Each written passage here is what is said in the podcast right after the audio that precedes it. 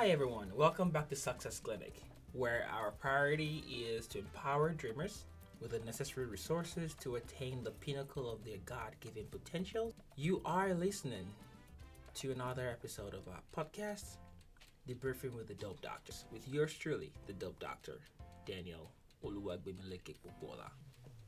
We are in the studio with Judge JaHarr Pridgen again, Chief Judge of the City of Buffalo, New York, and she also happens to be the first female to occupy this prestigious seat and also a powerful black woman. In the first part of this three part episode, we listened to how her path in law was inspired by her assigned attorney for the child at the age of five and how she has managed to stay the course despite our incredible humble beginnings. For more on that episode, listen on our website at www.success-clinic.com. Or you can also listen on Spotify, Apple Podcasts, Google Podcasts, Amazon Music, Pandora, and Stitcher. Today, we are honored to have her back in the studio with us, where she's about to go into the more serious part of this conversation, sharing with us the grit, the challenges, and the obstacles that she had to overcome on the journey to impact life. With no further ado, please welcome with me to the studio today, Her Honor, Judge JaHarr Pridgen.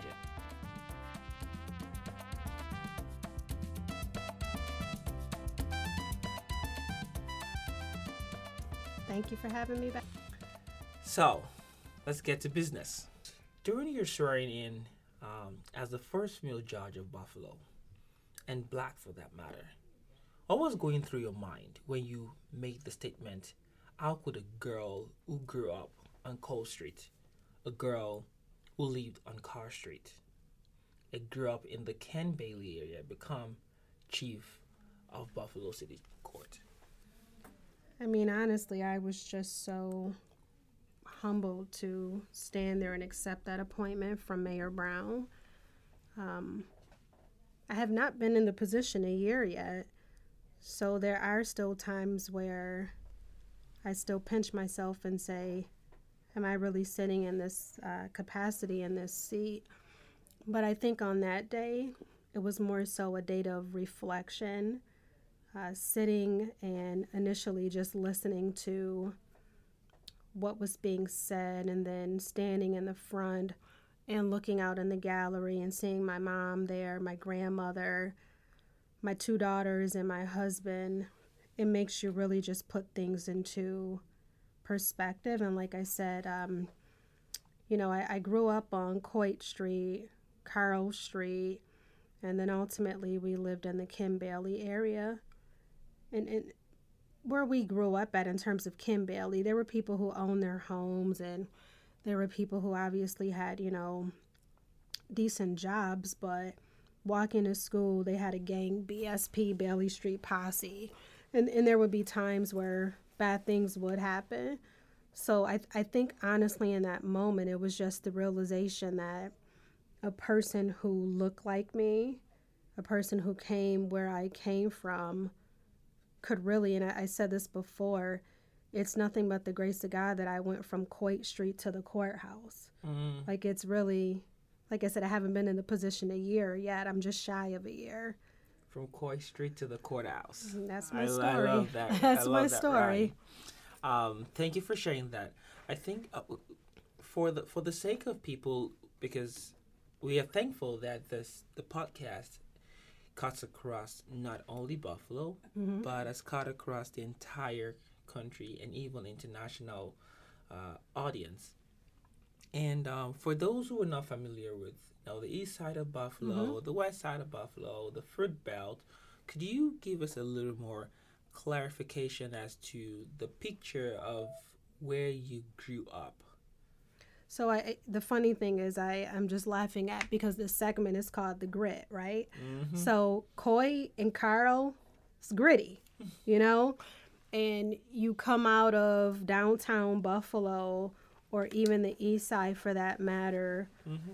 Um, and I, I and I love Buffalo, so this is not to say anything to discredit the city of Buffalo. I am a true Buffalonian. I, I told you all before I was born and raised there. Mm-hmm. But sometimes when you go out and your environment, things just look depressing. Mm-hmm. And I think I told you all when I recently took my daughters to Carl Street. Yeah. And you go down the street and my house is no longer there. And then mm-hmm. there's many, many empty lots and I get it, you know, people move or if someone passes away and the property has to be um, torn down. Like, I, I, understand that things happen, but when you talk about coming from a gritty area, mm-hmm. that's exactly what Carl and Coit Street represents for me. But again, I, I have to put the disclaimer I, I do love Buffalo and there's great things happening. I think for me, it's always important to remember where you came from. Yes. It helps you stay rooted and grounded even if it's not your current reality, it's still other people's reality. Thank you for sharing that. I'm a proud believer in remember where you grew up. You know, my parents, Yoruba would say, Ranti Omaniti Wanshe, which basically means remember the child of whom you are. Mm. Wherever you go, no matter how far, how many thousands of miles across the globe that you go, you never forget your base. That's good. And it's very impressive that you took the time to take your daughters back to where you grew up because mm-hmm. it helps them to remember and to know where mommy came from. It's important. The next question is Are you able to inspire us by sharing how many times you almost or actually failed on this journey?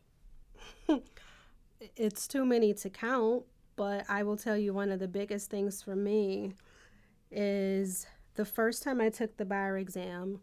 So I took a class, Pieper, and they say Pieper, Pieper Pass, Pieper, People Pass, whatever the slogan was. And I paid maybe $2,500 for this class. I was working for uh, two attorneys, Terry and Patrick Granger, and I would literally study 40, 50 hours a week on top of working. I took the bar exam and I fell by 11 points. Mm-hmm. And I remember calling a family member saying, you know, I'm never doing this again. And I, I, was so discouraged because I had put the time in for law school. I had financially made sacrifices and even just other sacrifices. You know, I would see some of my friends or people that I grew up with I was thinking maybe they were having fun because they can go and party or enjoy things, or they're not necessarily studying till two or three o'clock in the morning. Mm. And I was honestly discouraged, but you go that far, what's 11 points, right? So the second time I took it, I was working for Bonnie Russell, who was the council member in University District at the time and um, Council Member Russell, or former Council Member Russell, she was actually up for reelection, and we were doing petitions, knocking on doors, throwing political events to raise money. Luckily, she ended up not having a candidate, but you still always run as though someone could run against you. And I was studying for the bar in the middle of working for Councilmember Russell's campaign and I passed the bar the second time around.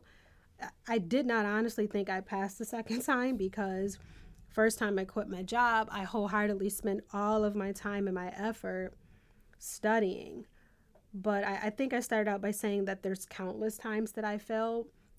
I think for that though, it's the embarrassment of most people who you're close to, they're going to ask you, Did you get your results? Did you pass? And it's no, because it one, you don't get the results overnight, which is that's a whole nother story in itself. It's a pain to wait, you know, two or three months to get the results, and then you have to wait for the next exam to be offered. And then even the second time, I said, I'm not spending $2,500 again because I legitimately did not have the money. But that is probably one of the biggest failures that I've experienced. But I, I don't even know if I take it as a failure. You know, to human and man, we would say that's a failure, but for me, it's just a part of the process for me and the part of my story. And I think even that humbled me to the extent of you can be 11 points away to something that you've been urging and working for for basically seven years. You figure undergrad, four, law school, three. But like I said, thank God I passed it the second time. But for me, it's just part of the process, it's part of my story. I wouldn't take it again, though, I'll tell you that. Ife's laughing in the corner. It's like, I will not be moving from New York State. I don't want to hear about reciprocity, another state. No, I am a New York State resident. I passed the New York State bar. I'm not going anywhere else. But I, I really think that that's important to share with people because a lot of times, you know, you'll speak even to law students or people who feel like they're interested, and it's always, I don't know if it's true or if it's just a rumor or if it's a scare tactic. But people always say New York State and California are the two most difficult places. I don't know if that's true, but I think it just shows you, you know, you can get kicked down, you can have failure if that's how you define it and still come back. I, I just don't get knocked down easily, so 11 points. Judge, I, I really, from the depth of my heart, I want to say thank you for sharing that. And that is so personal because, you know, I believe my wife will allow me to share this. Uh, that when she wrote the, our bar exam the first time, mm-hmm. she failed it as well. It's more common than you think.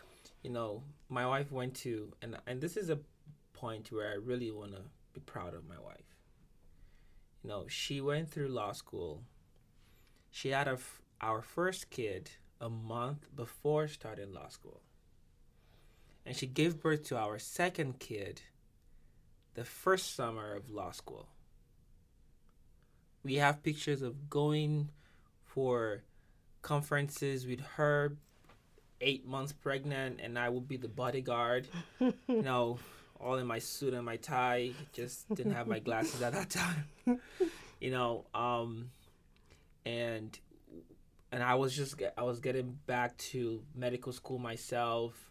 We didn't have as much help around, so we you know we would have to drive Uber and leave sometimes. You know, I would go to work and then drive in the evenings and all night so we can make some money to get the kids in daycare so she can study and things like that. And when she wrote that exam and failed it, it felt like the entire world came crumbling. Mm-hmm. And in the moment, it was challenging. Having to replan, to rewrite the exam. No, it, it was not a, the trajectory our life was hoping to go. Right. Fast forward a few years. Today, my wife is doing incredibly well in our career as an attorney. Mm-hmm. And, you know, stories like yours, we didn't have one at that time to listen to. But if we had a story like yours to listen to, it would have been so much more relieving to at least help us be in that mental capacity where we can get back on the rodeo. And, you know, along the journey, so many people that have been inspiring to her that helped her go along has been you as well as a couple of other judges like Judge Ogden, whose name we kept talking about last year, last time. Hopefully, she will be on this podcast sometimes um, in the future, in the near future. But the encouragement from your stories have been what has helped a an aspiring dreamer like my wife despite the fact that she has two kids to take care of, to stay on that track and to stay focused and to endure the grit. And thankfully, today we can look back and say it was worth it. So, thank you for sharing that. I have my own story too, something related, but I think today is about you. um, as you have encouraged, my story is coming out sometimes. I have encouraged that. We all have a story to tell. I think yours is worth sharing. Yeah, thank you. Thank you for sharing that. So, some of us, and this is the next question, some of us who are not as privileged as our peers, but who are hoping to transform the trajectory and history of our lineages, often need to be to put a multi, uh, to put in multiple folds of the amount of effort that our peers invested, so that we can achieve a fraction of what our peers earned. Has this ever been true for you on your journey? I know you mentioned about when you had to study 40 to 50 hours while paying almost $3,000 for this prep course and also working at the same time and preparing for this bar exam while your peers sometimes would just could go and party all day every day had the resources didn't have to work to earn their living at that time. Um, can you share a little more about this this kind of concept? Because it's very it's very popular amongst professionals and it's often demoralizing and discouraging for minorities or people that are less privileged in this field.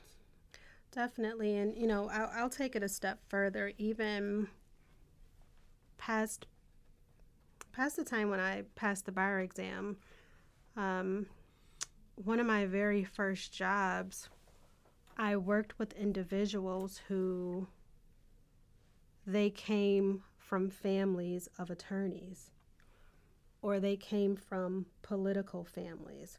So my last name is now Pridgen. I married Bishop Pridgen's son, who's also a pastor. So I think initially people always say, "Oh, is Bishop Pridgen your father?" Or they confuse my relationship between my husband and my father. And I think my father in law, I think because people know the Pridgen name, they forget my maiden name is Pennington. And my parents raised me to be a hard worker. My mother instilled in me the idea that education was for me. And people say it and it's so cliche, but it's the fact that education is your key to success. I remember coming home maybe in sixth or seventh grade, telling my mom about this program, Buffalo Prep, that I wanted to go to. And basically, with Buffalo Prep, you go to a summer program, and when you're in seventh grade, you do your regular school. And then in the summer, you go to Buffalo Prep, and it's the same thing for eighth grade. And, you know, my brothers, they would pick on me why is Jay going to summer school? I thought she's smart. And I ended up completing Buffalo Prep and I got a scholarship to go to a private high school, Holy Angels. That experience from high school and then translating that over to even one of my first legal jobs. When you have people who are sitting at the dinner table talking with their children about this is where you're going in 15 years, or their families are political families, they plan differently than us. Mm. And, you know, my mother, even to this day, like reading, I remember saying to my mom sometimes, how do you spell this? Or what is, what is, you know, what does this word mean? Kids nowadays don't know what a Webster's dictionary is or a thesaurus my mother would say, Go get the dictionary. And I would get so frustrated with her because I would say, Why would I go get the dictionary? I don't know how to spell it. Thankfully, she did that because in the process of looking up what I did not know, I was then taking in additional information. But I find that even now, you know, I, am definitely blessed. I'm fortunate to be in this position, but we can sometimes still be worlds behind our counterparts. And I think when I realized that, it made me say, okay, well, so and so already has this political connection, or so and so can put on their resume, intern this place because their mother and father go to the same country club as this other individual. And of course, they can do an internship over the summer. I have to work where I'm getting income. I don't have money just to say, "Oh, sure, I can come and sit there for, you know, the entire summer." But th- that still consistently happens, but that really motivated me to say, "Okay, I don't have what they have. I just have to work 200 times harder." Mm. And I still do it. You know, mm. it, it it's the gift and the curse. Like I was reading my emails probably last night at 10:15 very bad habit. But and it's the doctor. I one of the it was another court employee. She was emailing me to tell me something, and I responded in three minutes. Oh, judge, you shouldn't be responding. Well, yeah, I know. But I I will never allow someone to outwork me. I will never afford someone the opportunity to say I don't have good work ethic. And I think because I realized that some of our counterparts could come in because they had certain last names mm-hmm. or because they had certain connections and I didn't come to the table with that. It made me, like I said, do things 200 times hard. And I still do it now. Oh, your last name, it doesn't matter what my last name is. Like, I, being in this position, and I said this to you before, it's not something that I take lightly. It's a lot of responsibility, and I don't want to be the last. Mm but that still happens. We just have to be be aware mm-hmm. that that happens, and once we recognize it, we have to work towards putting ourselves on equal playing fields. That's very interesting, and you know, on, on a light on a lighter note, I think my wife needs to meet your mom. Does Ife do the same thing? My son. Oh my goodness. My boys have a Webster ah. dictionary. Oh. he comes home with words and he he flips to look for. I saw Ife sit up a little bit. I'm thinking, why is she sitting up straight when we're talking about the Websters? You're my wife's story. It dri- it would drive me nuts. and I mean, at least now, like my my 11 year old has a cell phone so you can Google, but I'm saying you actually had a dictionary, like pages you had to turn. I mean, this thing was thick. It would drive. I know. I believe it. Was we it, had encyclopedias. Is it red? Is yours was yours red? Mine was like a brown color. Because my my kids is red. I have to ask my mom if she still has it. to check the first letter and then the next letter that comes after it. I mean, that's how I grew up. Uh, yes, I, I grew up very similar. That I don't know why. I love my mom, but I will try not to do that to my kids. the apple doesn't fall far from the tree, right? That makes me feel better that Ife does this as well. The next generation of Websters, right? Poor I mean, kids. Just like you said, you learn more words. He, That's true. Testify. When he's reading more one word, That's true. He learns more and and like, that's oh, true. They'll come back in 15 years and thank you for it. So thanks, mom. you know, I think this today's conversation is far from an interview. It's more like a family meeting. It's true. So it's true. Ladies and gentlemen, you are also actually listening to my wife in this episode under the radar. No, I think I I love where this is going. I think a lot of um, a lot of uh, us out there, and a lot of parents, a lot of moms are listening to this and you know picking up something, or just laughing at themselves as well. Get that Webster. You know? I think we need to have like a a, a, a sponsorship for Websters because we are selling Websters today. well, thank you so much for uh, sharing this, uh, Your Honor. We, we appreciate that. Um, the next question is What are some of the greatest sacrifices that you gave in order to succeed? I'd probably say just time. Even now, you know, this the second time around with me becoming chief, it was different than the first time when I was appointed, um, I I know that my husband supports me in my career choices and my dreams. And then the same thing with my children. Um, my 11 year old Jordan, Jordan was probably three when I first got on the bench, and then Journeys, who's six. This is all she knows. Mommy is a judge, and sometimes mommy has to work. Sometimes mommy goes to functions. Uh, about a month ago, I was helping out another judge, and I find myself back in Buffalo City Court about 8:30, 9 o'clock at night. And I told Jordan to go sit in one area of my office, and I told Journey to turn on Disney Plus on the TV in mommy's office. And I finished working. A lot of it right now is sacrifices for my family, and that can still be difficult because sometimes a six year old, it's funny, they were saying, Who's on the phone more, mommy or daddy? I swear they were going to say my husband because he, he is a workaholic. He said, Oh, mommy's always on the phone. And I think now that I've even become chief and then I supervise 11 city courts, I'm always checking my email. I'm always working late. So that's a sacrifice even when it comes to my family. But I hope, even in me saying to the girls, you have to come back downtown or it's a school break and you have to go downtown to work with mommy.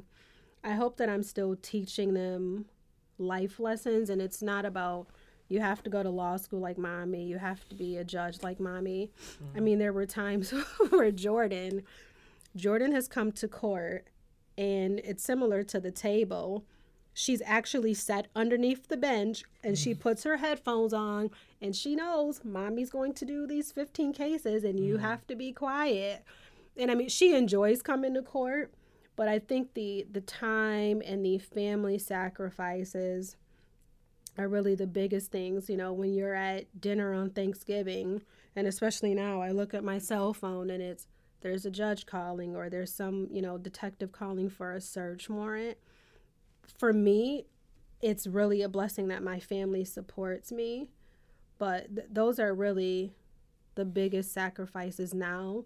But I know that they're what I'm sacrificing now. I truly believe that in the long run, it'll all come back to be a blessing for me and even for my family. I think time is one of the biggest things that we that we sacrifice because we all have 24 hours in a day. Mm-hmm.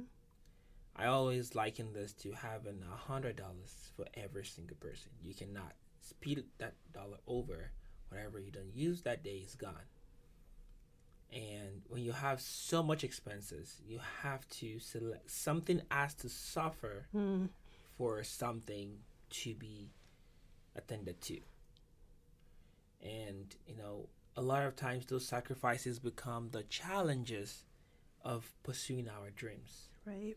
It's always helpful to have family and friends who support us, mentors, neighbors who believe in our dreams and are there to empower us and pull us through.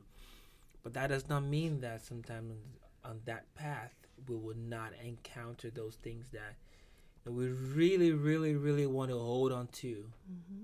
but we have to let go of so that we can stay on that track. It can be difficult. Yeah. It's a balance, definitely, which I, I have to admit I'm still trying to learn. And sometimes I even have to remind myself I, the first, maybe the first month that I was chief, I was still presiding over domestic violence court. And we would do, I mean, pre COVID, I would easily have over 100 cases a day every single day. 100 cases in one day. Every day. And there would be times where I would do my 9:30 calendar and I was pretty punctual. So if I didn't start right at 9:30, 9:45 at the latest. And there were days where my morning calendar will go until 2:15. Afternoon court starts at 2 o'clock. And my clerk would say to me, Judge, you want to go get something to eat? You need to use the restroom? Nope. Call call the next case. Oh. And I have a lot of I guess bad habits from working in the DA's office. Like in my mind, food is for the weak, right? It's like just go, go. And it, those are terrible habits. Yeah. But I think ultimately learning how to balance Balance. because now it's I I ultimately said even though domestic violence court was a passion and it, it was difficult work it's emotionally draining even though you're sitting there it's physically draining and I said to myself one day, of course I can do this. I can be the chief judge of City Court and I can do, say, 50 cases a day. After about three weeks, I said to myself, I can do both, but I'm not doing things effective. Mm. So instead of saying, oh, let me be the superstar chief, let me be the superstar DV judge, I had to relinquish it. And I love being in court. So that was really a difficult thing for me. But I don't want to do so much of everything that I'm actually doing nothing. Like you have your hands in all these different pots. Mm. You know, pass the baton and allow someone else the ability to make their imprint on things. But the balance is going back to, you know, what we originally started talking about. Time is something you sacrifice, but I think if you balance it, you can figure it out. It's just a work in progress because mm. I'm still trying to sort it out myself.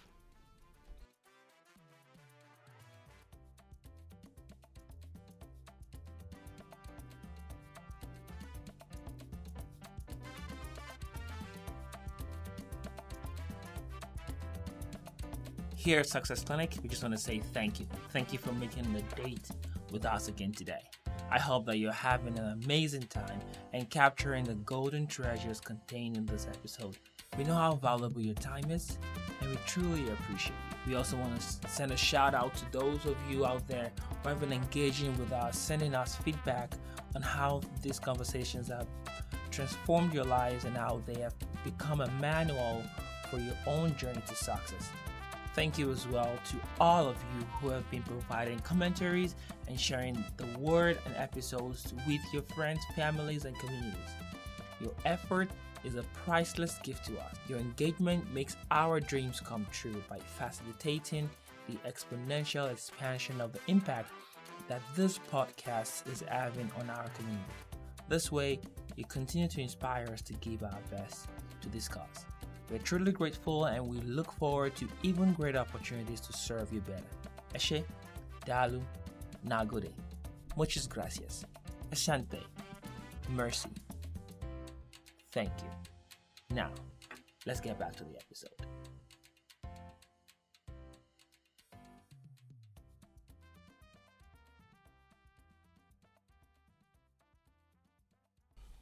Thank you, thank you. And you've talk, also talked about relationships. we've talked about, you know, mm-hmm. you would love to be there with the kids much more.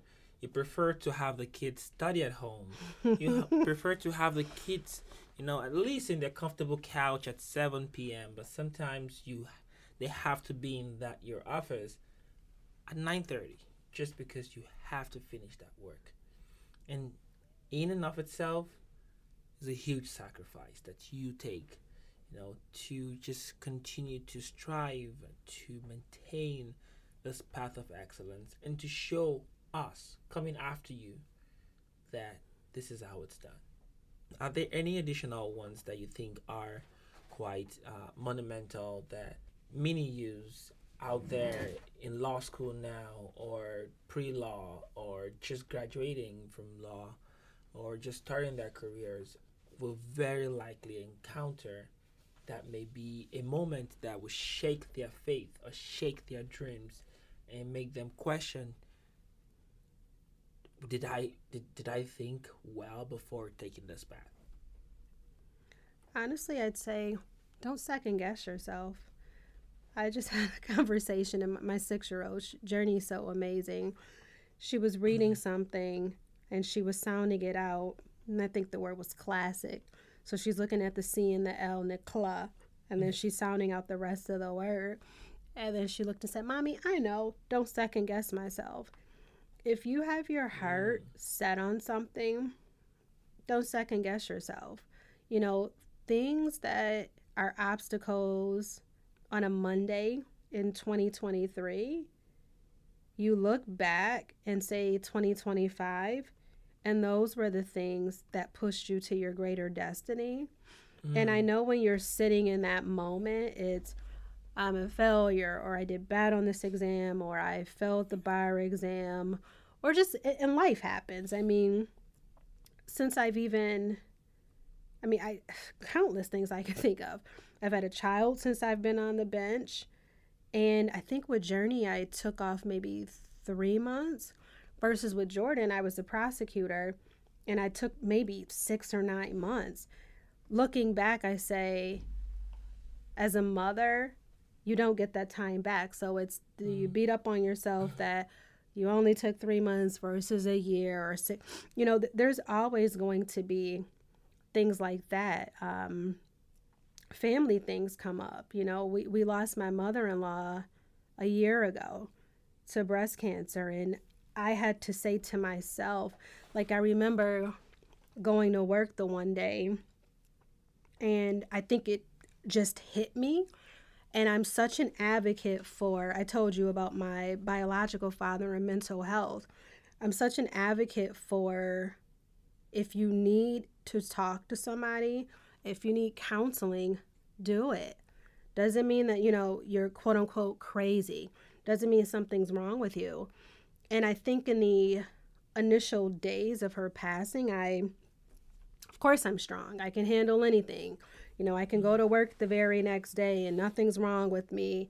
And I remember I, I looked at a text from my husband when I was on the bench and I immediately jumped up off the bench and I went in my chambers and I was just sobbing because I, I knew she was gone, but it hit me then. Mm-hmm. And it's for me, it's I encourage other people to go talk to somebody. I encourage other people to take care of their mental health but I have to do, you know, you have to practice what you preach. Yes. So, you know, don't second guess yourself. Take care of your mental health. Mm-hmm. You know, these are difficult careers.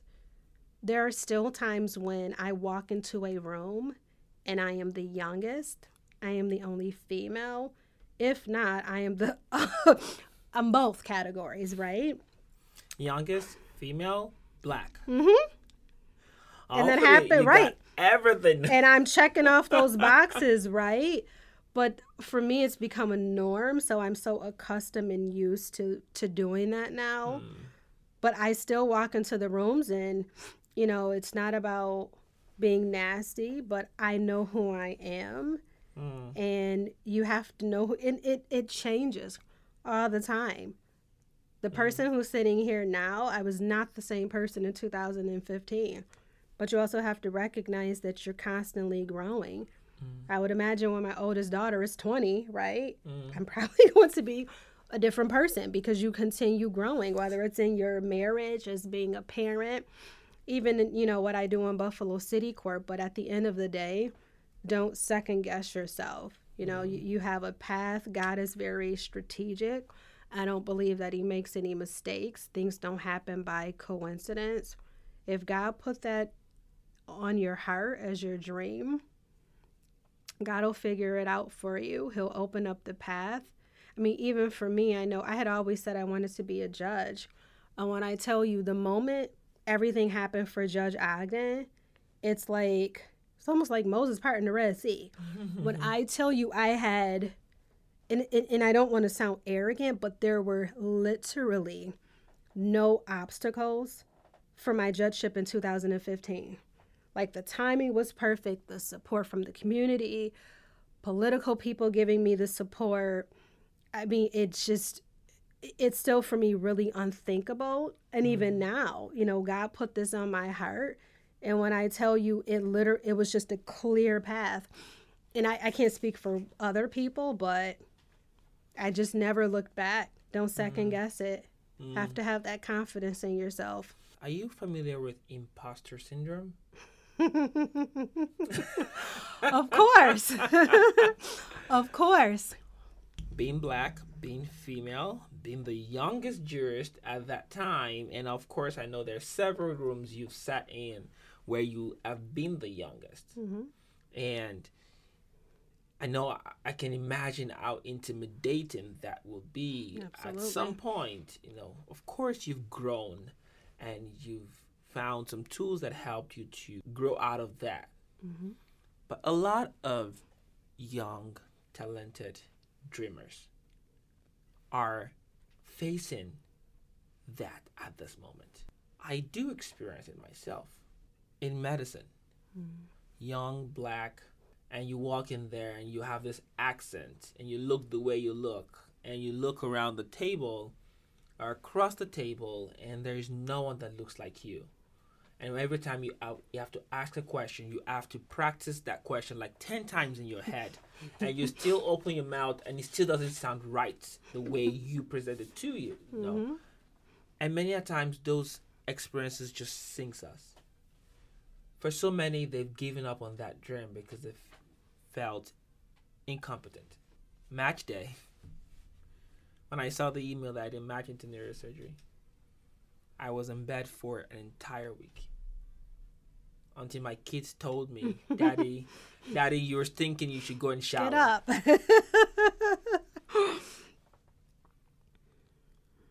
And so many of us find ourselves in just bitten down by imposter syndrome. I mean, we've come this far, but during those moments, it feels like it, it feels like everything was given to us free of charge. Even though we indeed worked our butts out hmm to get to where we are, and we are valuable.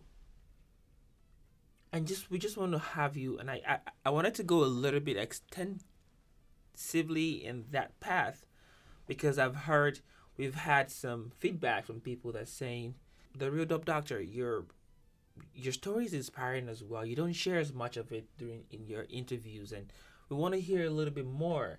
And I felt like you know the best gift I can give to the audience who are listening to us is to be genuine and to be vulnerable. Because I am in no way better than anyone listening to this. We are all on the same journey together, climbing. And I think that your journey and jour- journeys of people who have gone ahead of us, like you, can empower us.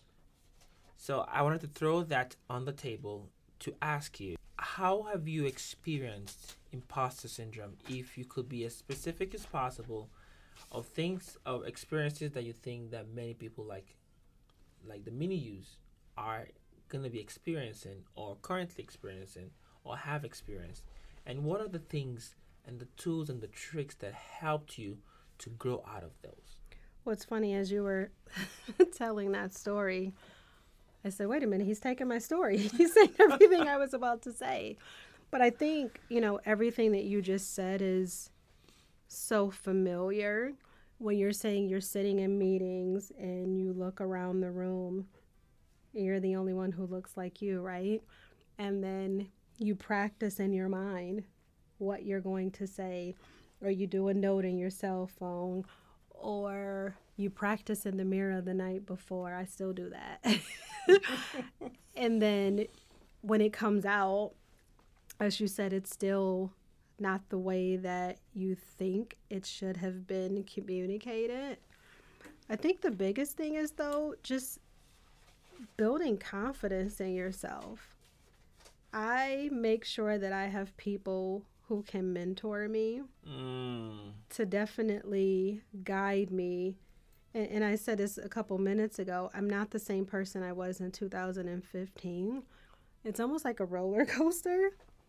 And you can be on a high and then a low. And, you know, whether you change, like there's mentors that I have now that are not the same mentors from 2015. Mm. So I think that's even something to, as you proceed in your career at different stages, and everything has a season, right? Mm-hmm. So, not to say that I don't need those people who were there in 15 or even prior, but having people who can mentor you and building the confidence because I guarantee you if I have a meeting next week I'll be practicing what I'm going what I'm going to say but I said this even earlier about I, I have to sell my best self, right? Mm-hmm. And I have to have the confidence in what I'm saying. And eventually you just get used to it. Like I expect to walk into rooms and be the only person who looks like that. It's So just now you expect it. wholeheartedly. I do. It's it's it's the norm for me. I don't even think about it because I've had to do it for so long. I mean, I will say I sit on a couple of boards and, you know, things are very diverse compared to maybe 15 years ago, even in um, the court system. So things are definitely moving in the right direction. But you just get to a point where you just suck it up and do what you have to do. And that even may sound, sound a little bit harsh, but I think it comes with the territory. Sometimes mm-hmm. we don't want to be accountable or we don't want to accept what comes with the territory that we choose to pursue. Right. Like I there are days where just due to my role, I have to say something to someone and they don't like what I'm saying. That's the price that it costs to be in leadership. Mm. There are some days where I have maybe other employees upset with me. And it's not about, again, being nasty, but it comes with the territory. Leadership is, it's a different ball game, and I'm learning that every single day. I know what what you said when I it, it kind of made me chuckle because I said, "Oh, I've been at those same tables. Mm. Been at those same tables." Mm. You were about to give a very powerful nugget about as you grow, the kind of mentorship you need absolutely evolves. I want to talk a little bit about that in about thirty seconds to one minute. I think no, that's I super do. powerful. So I know, and my husband and I talked about this recently. I know lawyers, I know police officers, I know state police. Like that is my circle. I know law enforcement. People outside of my circle, it's very limited. It's probably family. Mm-hmm. So I have tried to take myself outside of even my comfort zone. Mm because if I'm around the same people all the time, you're really not giving yourself room to grow. And I get mm. it. It's mm. it's that comfortable place where okay, it's my safe zone. They'll understand what I'm saying. But sometimes stepping out of that and having mentors who are even outside of what you do, whether it's corporate, you know, I I legitimately don't know many doctors who look like you.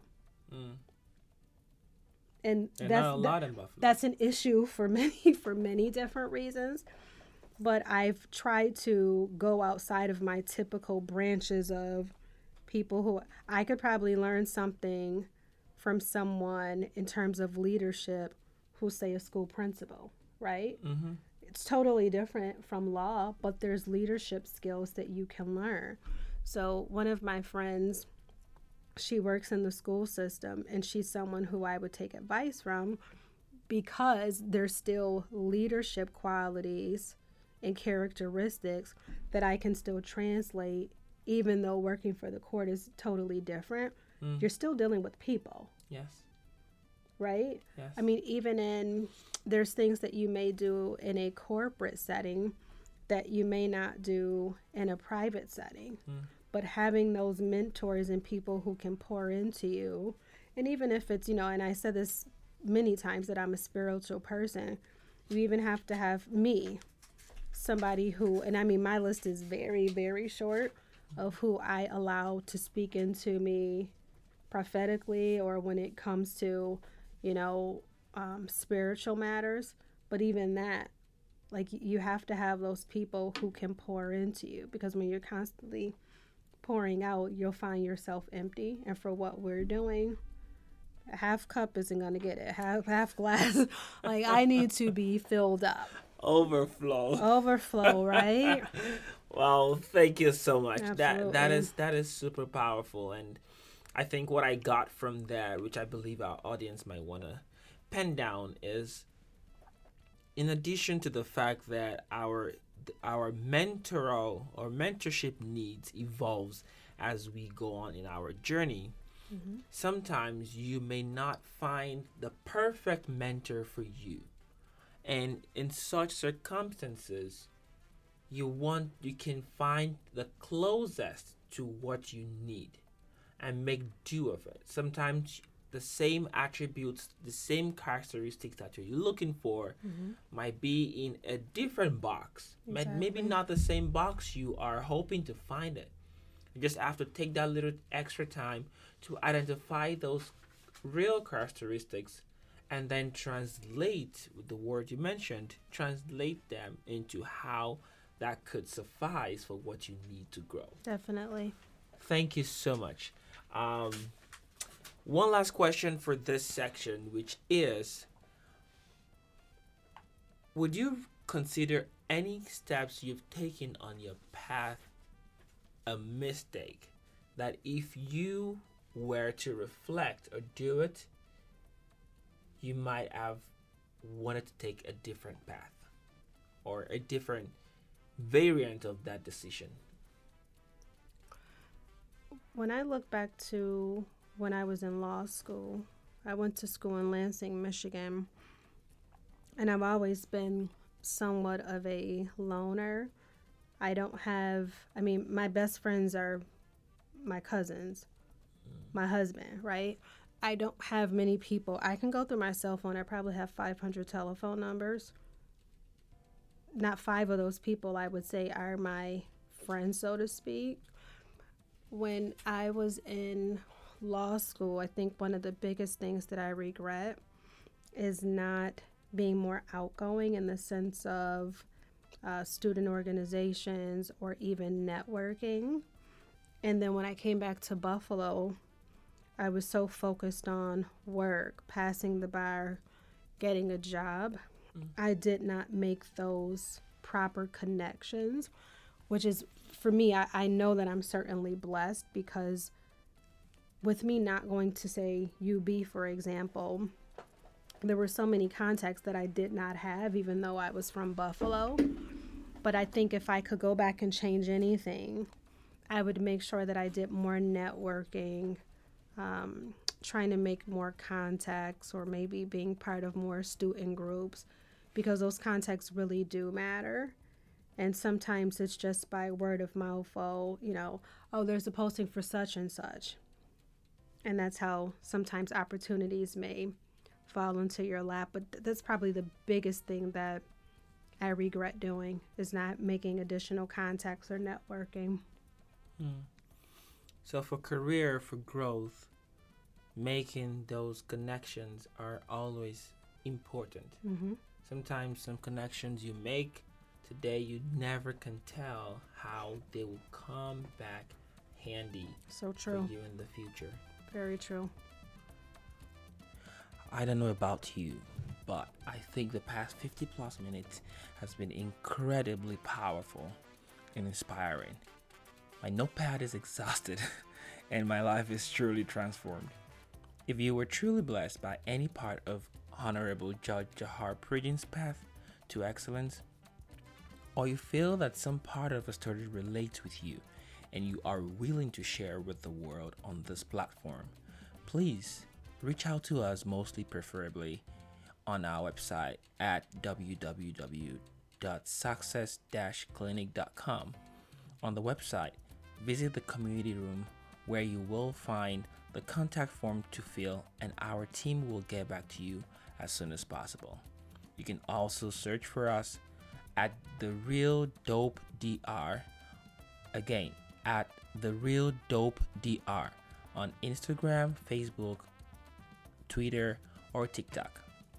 And don't forget to join us next week for the concluding episode of honorable judge JaHarr pridgen's journey from Coit street to the courthouse where she empowers us by sharing some golden lessons from her path to excellence that we can use to facilitate ours.